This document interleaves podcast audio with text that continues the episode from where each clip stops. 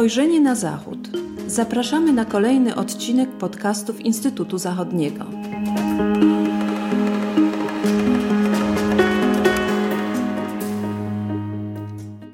Dzień dobry Państwu. Witam na kolejnym odcinku podcastu Instytutu Zachodniego. Dzisiaj będziemy rozmawiać na bardzo ważny temat i bardzo aktualny temat, czyli o sztucznej inteligencji. Pretekstem do naszej rozmowy są e, prowadzone w Unii Europejskiej prace nad aktem e, w sprawie sztucznej inteligencji. E, są one na ostatniej prostej. Dokument wymaga już tylko formalnego przyjęcia przez Parlament Europejski i zatwierdzenia przez Radę Europejską.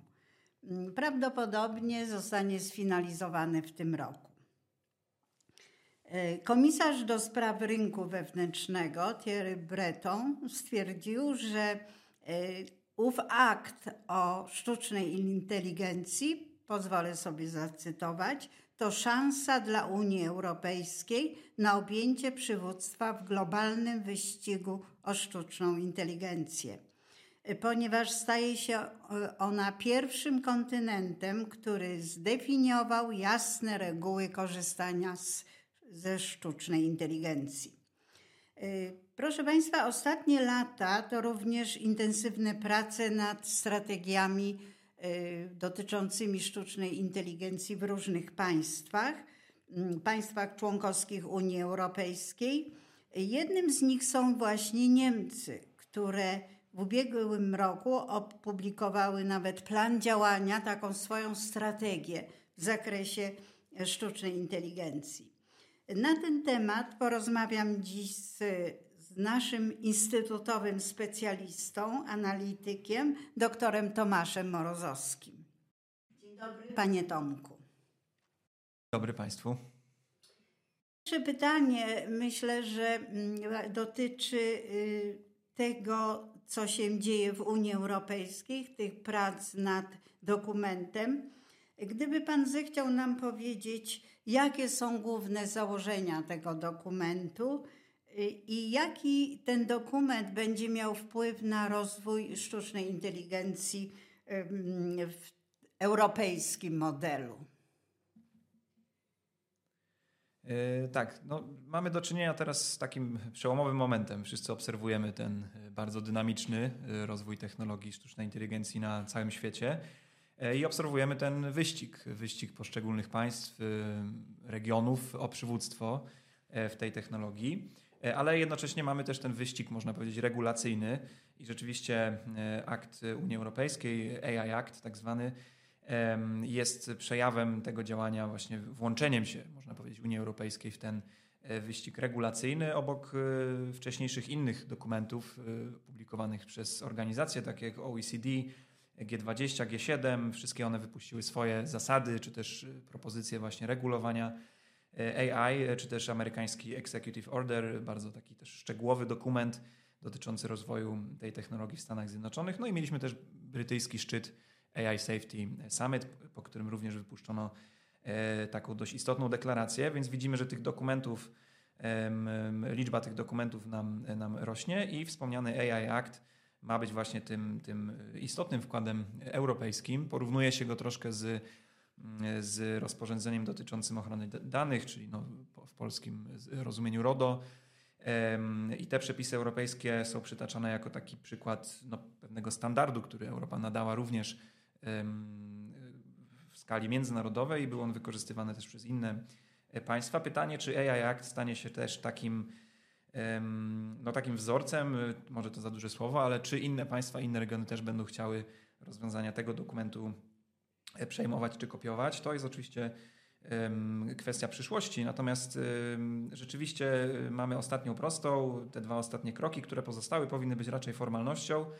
E, no i wówczas y, przepisy jak zaczną obowiązywać w ciągu mniej więcej 24 miesięcy, czyli dwóch lat od ich publikacji. Z tym zastrzeżeniem, że niektóre zapisy zaczną obowiązywać nieco szybciej, niektóre nawet w ciągu trzech lat, także średnio można powiedzieć w ciągu dwóch lat będziemy mieli formalne obowiązywanie przepisów. No i teraz właśnie jakich, y, co dokładnie w tym AI Act zawarto.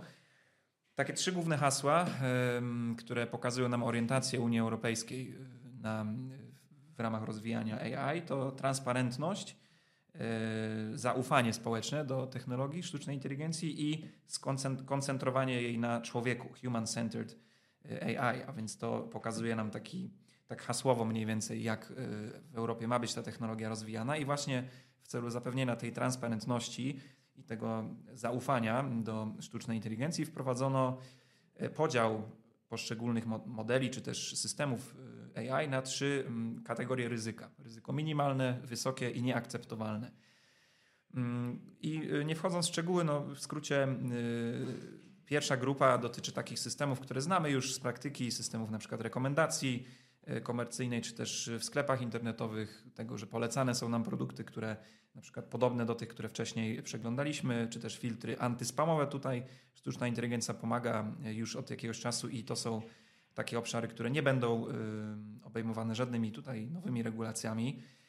Y, no bo właśnie niosą to minimalne, czy też żadne wręcz ryzyko. Grupa wysokiego ryzyka to już systemy AI w takich obszarach jak infrastruktura krytyczna, urządzenia medyczne, energetyka, wymiar sprawiedliwości, kontrole graniczne, czyli takie już bardziej wrażliwe y, obszary funkcjonowania państw e, czy też instytucji i firm, gdzie to ryzyko zostało zdefiniowane jako wyższe. Y, no i tutaj y, firmy wprowadzające takie modele na rynek będą zobowiązane do, do pewnych zachowania standardów właśnie ograniczania tego ryzyka, zapewnienia na przykład jakości danych, na których trenowane są dane modele AI, rejestrowania ich aktywności, szczegółowej dokumentacji, i przede wszystkim właśnie w celu tej transparentności, zapewnienia jej, podawania jasnej informacji użytkownikom, jaka technologia, w jakim zakresie jest tutaj stosowana. Po spełnieniu tych standardów dane zastosowanie AI będzie dopuszczalne. Grupa trzecia, ryzyko nieakceptowalne. To już takie ryzyko zdefiniowane jako systemowe, które dany system sztucznej inteligencji niesie dla naszego porządku społecznego czy też dla bezpieczeństwa państwa. Chodzi na przykład o systemy umożliwiające manipulację manipulację zachowaniem użytkowników wbrew ich woli, e, czy też prowadzenie jakichś rodzaju, różnych rodzajów punktacji społecznej, tak zwanego social scoringu przez firmy czy, e, czy też rządy, a także stosowanie na przykład rozpoznawania e, twarzy w czasie rzeczywistym przez, w celu sprawowania nadzoru policyjnego. To są takie aspekty, których dotyczyły dość intensywne dyskusje przed przyjęciem AI Act przez państwa członkowskie czy w jakim zakresie państwa, organy władzy mogą na przykład właśnie stosować ten e, monitoring e, twarzy w czasie rzeczywistym. I takie zastosowania, które zostaną uznane za właśnie niosące zbyt wysokie systemowe ryzyko, zostaną po prostu zakazane e, przepisami AI Act. I jakie są te restrykcje? Bo mamy tutaj też do czynienia z karami, które zapowiedziane zostały w AI Act. Za naruszenie narzuconych danej firmie zobowiązań prawnych Kara może dotyczyć od 1,5% rocznego obrotu danej firmy za mniej znaczące naruszenia, aż do 7% rocznego obrotu za naruszenia najpoważniejsze. I dodam jeszcze, że y, wprowadzono też tu pewne rozróżnienie, bo te dyskusje dotyczyły tego, czy te zbyt wysokie być może oczekiwania nie stworzą nadregulacji, nie stworzą zbyt wysokich e, progów biurokratycznych i zahamuje to po prostu innowacyjność. Na przykład nie pozwoli małym firmom, startupom dynamicznie się rozwijać, bo będą musiały spełniać one zbyt wysokie właśnie wymogi i tutaj AI Act ma wprowadzić takie rozróżnienie i pewną proporcjonalność tych wymogów właśnie wobec y, mniejszych firm i startupów, aby nie hamować tej rozwoju tej europejskiej konkurencyjności. Bo tego właśnie dotyczyły też dyskusje pomiędzy również państwami członkowskimi i tutaj zwrócimy właśnie uwagę na przykład na Niemcy, o których powiemy sobie więcej, czy na Francję, no bo te państwa mm, naciskały, aby właśnie AI Act nie poszedł zbytnio w, te, w ten obszar nadregulacji, ponieważ no w ich interesie jest to, aby takie firmy jak francuski Mistral czy też niemiecki Aleph Alpha mogły rozwijać się mm, taki, no nie, żeby nie było po prostu zbyt wysokich przeszkód na drodze do, do ich rozwoju. Mimo, że Pan powiedział, że chodziło o to, żeby nie było nadregulacji, że o to dbała między innymi Francja, to jednak ten e, AI Act jest niezwykle szeroki i obejmuje mnóstwo aspektów. Myślę, że, że może być modelem dla innych regionów czy innych państw. Ale mm, powiedzieliśmy również, że już w ubiegłym roku Niemcy przygotowały własną strategię sztucznej inteligencji i chciałam się zapytać, e, jakie są powiązania między tym dokumentem unijnym a tą wcześniejszą strategią niemiecką e, mm, i czym jest ta niemiecka strategia e, w odniesieniu do sztucznej inteligencji. Jakie stanowisko w tych pracach nad unijnym aktem y, zajmowała, zajmowały Niemcy? Czy przyjęcie tej tego dokumentu unijnego może jakoś wpłynąć na e, niemiecką strategię, czyli jakie są te wzajemne powiązania. Jak wiemy, w przypadku unijnej strategii wobec Chin bardzo często przejmuje się te doświadczenia i modele niemieckie. Czy na tym polu właśnie AI e, coś takiego występuje? No właśnie, bardzo obszerny dokument, więc też trudno e, omówić go szczegółowy sposób w krótkim czasie, ale mm, ten podział na, na te kategorie ryzyka to jest taki jego e, centralny punkt. Mamy też oczywiście zapisy dotyczące już konkretnej, konkretnego wdrażania tych przepisów. E, dodam jeszcze tylko, że Komisja Europejska ma utworzyć specjalne biuro AI Office, które ma koordynować, e, nadzorować na poziomie Unii Europejskiej właśnie wdrażanie AI Aktu w praktyce. Ale oczywiście pozostaje jeszcze otwarte pytanie o budżet, o, o personel tej placówki, no i o realizację zapisów AI Act, nad którymi, jak, jak wspomniałem, y, właśnie dyskusje trwały dość długo, no i wbrew pozorom były, y, miały pewien stopień napięcia i właśnie Niemcy brały w tych dyskusjach aktywny mm, udział, bo rzeczywiście, jak pani profesor wspomniała, również Niemcy własną strategię AI kształtują już właściwie od roku 2018, a w ubiegłym roku y, obecny rząd przedstawił taki swój, swoją aktualizację, można powiedzieć, tej strategii w postaci właśnie planu działania dokładnie tak to nazwano, w obszarze sztucznej inteligencji i to był dokument przygotowany przez Ministerstwo Edukacji i Badań Naukowych. Mm, jeszcze krótko o budżecie. E, celem Niemiec formułowanym w tych dokumentach e, jest przeznaczenie na AI, na rozwój sztucznej inteligencji w Niemczech 5 miliardów euro do 2025 roku i najprawdopodobniej tak się stanie, taka kwota zostanie do przyszłego roku wydana przez Niemcy na rozwój tej technologii z czego jedna trzecia środków przypisana jest właśnie na rzecz Ministerstwa Edukacji i Badań Naukowych. I mówię o tym dlatego, że to właśnie pokazuje nam pewien profil y, czy pewien charakter podejścia niemieckiego, który jest bardzo nastawiony na naukę, na badania, na innowacje, na tworzenie właśnie tego środowiska mm, naukowego rozwoju sztucznej inteligencji. I to kreuje pewne napięcia z tym podejściem, y, koncentracją na ryzykach i na pewnych regulacjach, które jest zawarte w AI Akcie. I stąd ze strony niemieckiej mieliśmy tych negocjacjach, szczególnie ze strony e, przedstawicieli partii FDP, właśnie takie argumenty y, były wskazywane, tak? żeby ta nadregulacja tworzona przez AI Act nie hamowała rozwoju konkurencyjności, aby ten AI Act był przyjazny innowacjom i y, możliwie uszczuplony, aby te przepisy nie były właśnie zbyt e, rozbudowane. Tak jak wspomniałem, przede wszystkim przedstawiciele FDP y, i mieliśmy tutaj też kolejne napięcie w ramach samej koalicji, bo wiemy, że to partia FDP jest takim hamulcowym w ostatnim czasie y, wielu rozwiązań, które cała koalicja światów drogowych chciałaby wdrażać. Y, więc dlatego też finalnie ci przedstawiciele tej partii no, wycofali swój, swój sprzeciw. No, Niemcy oczywiście zatwierdziły AI Act, ale właśnie z tymi zastrzeżeniami wspomnianymi wcześniej. Ale to nie tylko politycy, bo również y, założyciel najważniejszego niemieckiego startupu Aleph Alpha y, w obszarze sztucznej inteligencji, Jonas Andrulis, również krytykował y, przynajmniej kształt AI Act na, na pewnym etapie tak, wdrażania, jako dążący do regulacji w ogóle technologii AI jako takiej bazowej technologii, a nie konkretnych jej zastosowań. To był według, jego, według niego błąd. I wyraził też obawę, żeby właśnie ta koncentracja na regulacjach znów nie hamowała tej siły innowacyjnej. No jako przedstawiciel czołowego niemieckiego startupu jest taka obawa oczywiście zrozumiała. Więc to było to napięcie. Jednak o samej niemieckiej strategii jeszcze nieco chciałem dopowiedzieć. Oprócz tej koncentracji na właśnie tym aspekcie naukowo-badawczym, z niemieckich dokumentów można wywnioskować takie dwa priorytety – E, I jednym z nich jest też rozbudowa infrastruktury, bo w Niemczech, jak i myślę w całej Europie, mm, no mamy do czynienia z tą świadomością, że żeby rozwijać sztuczną inteligencję, żeby rozwijać chociażby wielkie modele językowe na kształt czatu GPT, ale też inne zastosowania węższe sztucznej inteligencji, no konieczna jest ogromna moc obliczeniowa, jest konieczny dostęp do ogromnej ilości danych i stąd y, Niemcy planują dalszy rozwój y, właśnie y, swojego potencjału w tym zakresie, budowę i udostępnianie kolejnych superkomputerów, mm, zwiększanie liczby systemów wysokowydajnych obliczeń komputerowych, tak zwanych systemów HPC i również nie tylko w tym wymiarze niemieckim, ale też we współpracy europejskiej.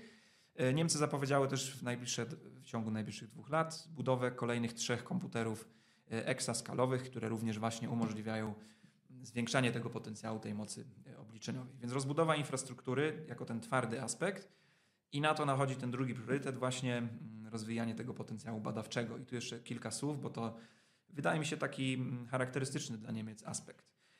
Niemcy już teraz znajdują się regularnie w e, czołówce, w pierwszej szóstce państw na świecie o największej liczbie publikacji i cytowań naukowych e, właśnie w obszarze AI. E, z kolei, z kolei jeśli chodzi o liczbę patentów, no to są to miejsca od 5 do 7, więc też no, pierwsza dziesiątka na świecie. E, oczywiście za państwami azjatyckimi i Stanami Zjednoczonymi. I władze niemieckie deklarują wprost priorytet, że w ciągu E, najbliższych e, kilku lat chcą podwoić liczbę patentów w obszarze sztucznej inteligencji i zrównać się właśnie z państwami azjatyckimi. No to jest deklaracja, jak to zrobić e, w praktyce. Niemcy rozwijają mm, swój potencjał ten naukowy poprzez tworzenie profesur. Obecnie w dziedzinie sztucznej inteligencji jest już ich 150 w Niemczech, aby tam kształcić kolejnych, kolejnych naukowców w tym obszarze, ale też E, dbają o ściąganie talentów z zagranicy. E, I mm, ci wszyscy naukowcy mogą rozwijać swoje e, badania w ramach tak zwanych centrów kompetencji sztucznej inteligencji. Ich w Niemczech powstało już 11, a na budowę nowych rząd przeznacza jeszcze kolejne 60 milionów euro rocznie. No i tu wskazałbym na, na przykład jednej, jednego z, takiego, z takich centrów kompetencji, to jest tak zwana Cyber Valley, E, konsorcjum e, funkcjonujące e, w Tybindze i Stuttgarcie z udziałem właśnie uniwersytetów z tych państw, ale także Towarzystwa Maxa Plancka, z udziałem również Landu, Badeni-Württembergi, no i wielkich firm takich jak Amazon, BMW, Mercedes czy Bosch. No i to mm, ta struktura też pokazuje nam właśnie ten niemiecki model, który ma obejmować zarówno ten świat badawczy, jak i sferę biznesową, która ma ze zastosowań AI korzystać. No i angażuje się w to również oczywiście, angażują się władze na poziomie landowym i, i federalnym. I wydaje mi się, że to jako taki charakterystyczny właśnie niemiecki model może być pewnym kluczem do sukcesu Niemiec w dziedzinie AI. Ale oczywiście niekoniecznie, no bo zdajemy sobie sprawę wszyscy w Europie z tej ogromnej konkurencji globalnej ze strony Stanów Zjednoczonych i Chin, no i z licznych wyzwań, jakie stoją przed nami na drodze do, do realizacji tych strategicznych założeń. Nasuwa mi się jedno pytanie. Powiedział Pan, że w Niemczech jest 150 tytułów profesorskich właśnie z zakresu sztucznej inteligencji. Tak się y, sobie zadaje pytanie, ile takich profesur jest w Polsce? Czy są już? Ale to jest y, tak przy okazji. Liczebnie trudno, trudno mi oszacować, ale na pewno y, Polska w tym obszarze naukowym w rozwoju sztucznej inteligencji jakby bierze udział aktywny jak najbardziej, chociażby na Politechnice Wrocławskiej e, funkcjonuje dość prężnie e, katedra zajmująca się AI. Na pewno można wymienić więcej takich ośrodków, ja tego e, nie sprawdzałem szczegółowo, ale no, nie można zapominać o tym, że, że Polska ma naprawdę czołowych specjalistów w dziedzinie IT, również w dziedzinie sztucznej inteligencji, którzy przecież byli chociażby członkami założycielskimi OpenAI, które odpowiada za chat GPT. E, no mamy liczne naprawdę nazwiska, e, które e, wejdą teraz też w skład Rady utworzonej przez Ministerstwo Cyfryzacji, Rady do Spraw Sztucznej Inteligencji, więc można być dobrej myśli, jeżeli chodzi też o rolę Polski. Miejmy nadzieję, że to będzie się rozwijało dalej. Biorąc pod uwagę ten zakres zaangażowania i skalę zaangażowania Niemiec, właśnie wracając do wątku niemieckiego, Mm, e, czy myśli Pan, że Niemcy mm, staną się takim e, centrum rozwoju AI w Europie? A jeżeli są jakieś przeciwwskazania czy jakieś problemy, które mogłyby na tej drodze Niemcy spotkać, to jakie to są problemy i, i czy Niemcy myślą o tym, jak temu przeciwdziałać? no właśnie celem tych, nawet tak formułowanym wprost, tej niemieckiej strategii jest właśnie to, co wspomniała pani profesor, uczynienie z Niemiec głównego centrum rozwoju AI w Europie. I no, czy są na to szanse? Na pewno tak, bo dynamiczne działania rzeczywiście są podejmowane, no i przede wszystkim są też na to przeznaczane znaczące środki finansowe w wymiarze europejskim. No, natomiast w wymiarze czy też w kontekście globalnym, tak porównując to przede wszystkim z, z realiami amerykańskimi, no jest to jednak y, ten główny, to główne wyzwanie, to niewystarczające finansowanie, przede wszystkim e, niewystarczająca obecność tego kapitału wysokiego ryzyka, który byłby przeznaczany właśnie na finansowanie startupów. To jest przecież ta główna siła napędowa e, innowacji w obszarze e, AI.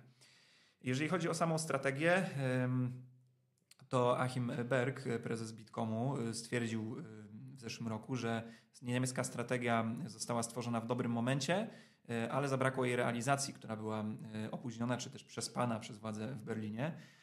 No, jest to taka, no, powiedzmy, negatywna czy sceptyczna opinia. Z drugiej strony, na pewno mamy do czynienia z tym problemem, że, że państwa, rządy, nawet organizacje międzynarodowe no, muszą nadążać za bardzo dynamicznym rozwojem tej technologii, jak każdej chyba nowej technologii.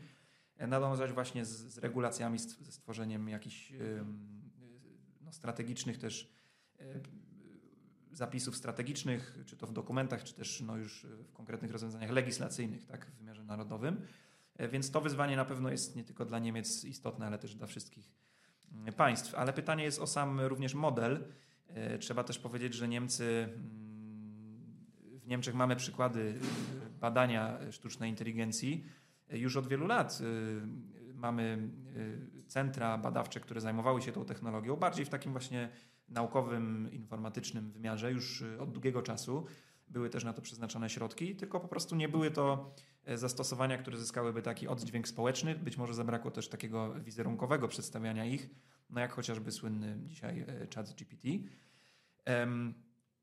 Ale też y, jeszcze dodam a propos tego niemieckiego modelu, zanim przejdę już konkretnie do tych, do tych wyzwań czy przeszkód, e, że Niemcy też y, mówią to wprost, że koncentrują się nie na tych komercyjnych, takich wielkoskalowych, popularnych rozwiązaniach, bo wiedzą, że nie dościgną w tym, już mówiąc kolokwialnie, Stanów Zjednoczonych i tych gigantów w tym obszarze, w tych wielkich firm i wielkich korporacji, e, ale koncentrują się na takich węższych, praktycznych zastosowaniach AI właśnie, AI właśnie chociażby w obszarze opieki zdrowotnej, administracji publicznej, aby usprawnić tutaj pewne procesy, aby też wypełnić tą lukę w brakującej e, sile roboczej dzisiaj Wiemy, że w niemieckiej administracji publicznej jest dużo miejsc nieobsadzonych, no i że ta cyfryzacja też nie działa tam tak, jak powinna, więc tutaj upatruje się takich konkretnych, praktycznych zastosowań tych niemieckich modeli. E, no właśnie, wyzwania. E, kilka, jakby troszkę o nich sobie tak powiedzieliśmy, ale jest kilka konkretnych wyzwań. Jednym z nich jest to, jak tą wiedzę i te naukowe badania skutecznie przenosić na taką praktykę biznesową, jak je monetyzować i po prostu wspomagać ekonomiczny potencjał. Obecnie w Niemczech z AI korzysta około 15% firm. Nawet dość duży jest to odsetek, ale jednak y, tylko pojedyncze przypadki, jak wspomniany Aleph Alpha czy też DeepL, y, mają jakieś konkretne osiągnięcia y, i konkretne modele biznesowe, które udało się właśnie wprowadzić na rynek. Więc największym wyzwaniem dla rozwoju tego typu właśnie firm jest właśnie to wspomniane przeze mnie już niewystarczające finansowanie, szczególnie ten kapitał wysokiego ryzyka no i podając y, jeszcze liczbowe porównanie, y, w Niemczech w 2022 roku prywatny kapitał zainwestowany w sztuczną inteligencję wyniósł 2,3 miliarda dolarów, czyli była to połowa kwoty przeznaczonej przez Wielką Brytanię, jedna szósta kwoty przeznaczonej przez Chiny czy w Chinach i jedna dwudziesta tylko w porównaniu z Stanami Zjednoczonymi. No więc te różnice są oczywiście bardzo znaczące. Wpływa to też na samą liczbę firm typu startup. Wiemy, że no startupów powstaje mm, mnóstwo, a tylko niektóre z nich stają się tymi success story, tak zwanymi konkretnych państw. E, no i takich y, startupów w obszarze AI w Niemczech y, jest dziś około 500. Trudno to oczywiście tak dokładnie oszacować. I daje to Niemcom około dziewiąte miejsce na świecie, znów za oczywiście państwami azjatyckimi, Japonią, Indiami, ale też za Francją czy Wielką Brytanią. I oczywiście Stany Zjednoczone na, na czele listy. 4600 e, około startupów, no więc w porównaniu z niemieckim 500 e, znów znaczna e, różnica. To są oczywiście różnice w skali, które też wpływają na potencjał konkretnych firm. No i Aleph Alpha jako ten czołowy niemiecki właśnie startup w dziedzinie AI okrzyknięty został tym konkurentem dla amerykańskiego OpenAI. Oczywiście trochę na wyrost. Trudno porównywać znów nakłady finansowe. OpenAI pozyskała już około 13 miliardów dolarów łącznie kapitału ale w Alfa dzięki tej ostatniej rundzie y, pół miliarda łącznie ma już 640 milionów tego kapitału. No ale znów jest to znacząca różnica, która przekłada się też na znacznie niższą moc obliczeniową, y, dostęp do danych, jakimi, do jakich te firmy, y, jakimi mogą dysponować. Mm, więc myślę, że konkludując tak ten cały wątek tych przeszkód, są one znaczące, jeżeli byśmy chcieli traktować Niemcy, czy też szerzej Unię Europejską jako, y, jako, jako konkurenta dla Stanów Zjednoczonych czy Chin. Y, ale z drugiej strony y, myślę, że warto docenić AI Act i warto też docenić i zwrócić uwagę na strategię państw europejskich, czy też strategię niemiecką, jako takie kroki świadczące, świadczące o świadomości, która w Europie istnieje, tego jak to jest przełomowa technologia i jak pilnie należy ją zarówno uregulować, jak i zapewnić ramy prawne dla firm i dla rządów w celu jak, jak najbardziej dynamicznego jej rozwoju. No bo chociażby właśnie w takim innym charakterze, takiego modelu bardziej e, nakierunkowanego, ukierunkowanego na praktyczne, konkretne zastosowania e, i e, umożliwianie tej innowacji właśnie dla kolejnych, kolejnych firm, kolejnych startupów. Myślę, że tu Europa powinna upatrywać swojej szansy po prostu na wzmacnianie własnej konkurencyjności i jakiś pozytywny trend we własnym rozwoju wobec no, wielu licznych dzisiejszych kryzysów. To jest taki pozytywny akcent na koniec, bo rzeczywiście żyjemy w świecie, gdzie technologia e, pędzi naprzód. Proszę Państwa, dziękujemy za uwagę. Miałam przyjemność rozmawiać z doktorem Tomaszem Morozowskim z Instytutu Zachodniego. Moje nazwisko Jadwiga Kiwerska. Dziękujemy. Do usłyszenia.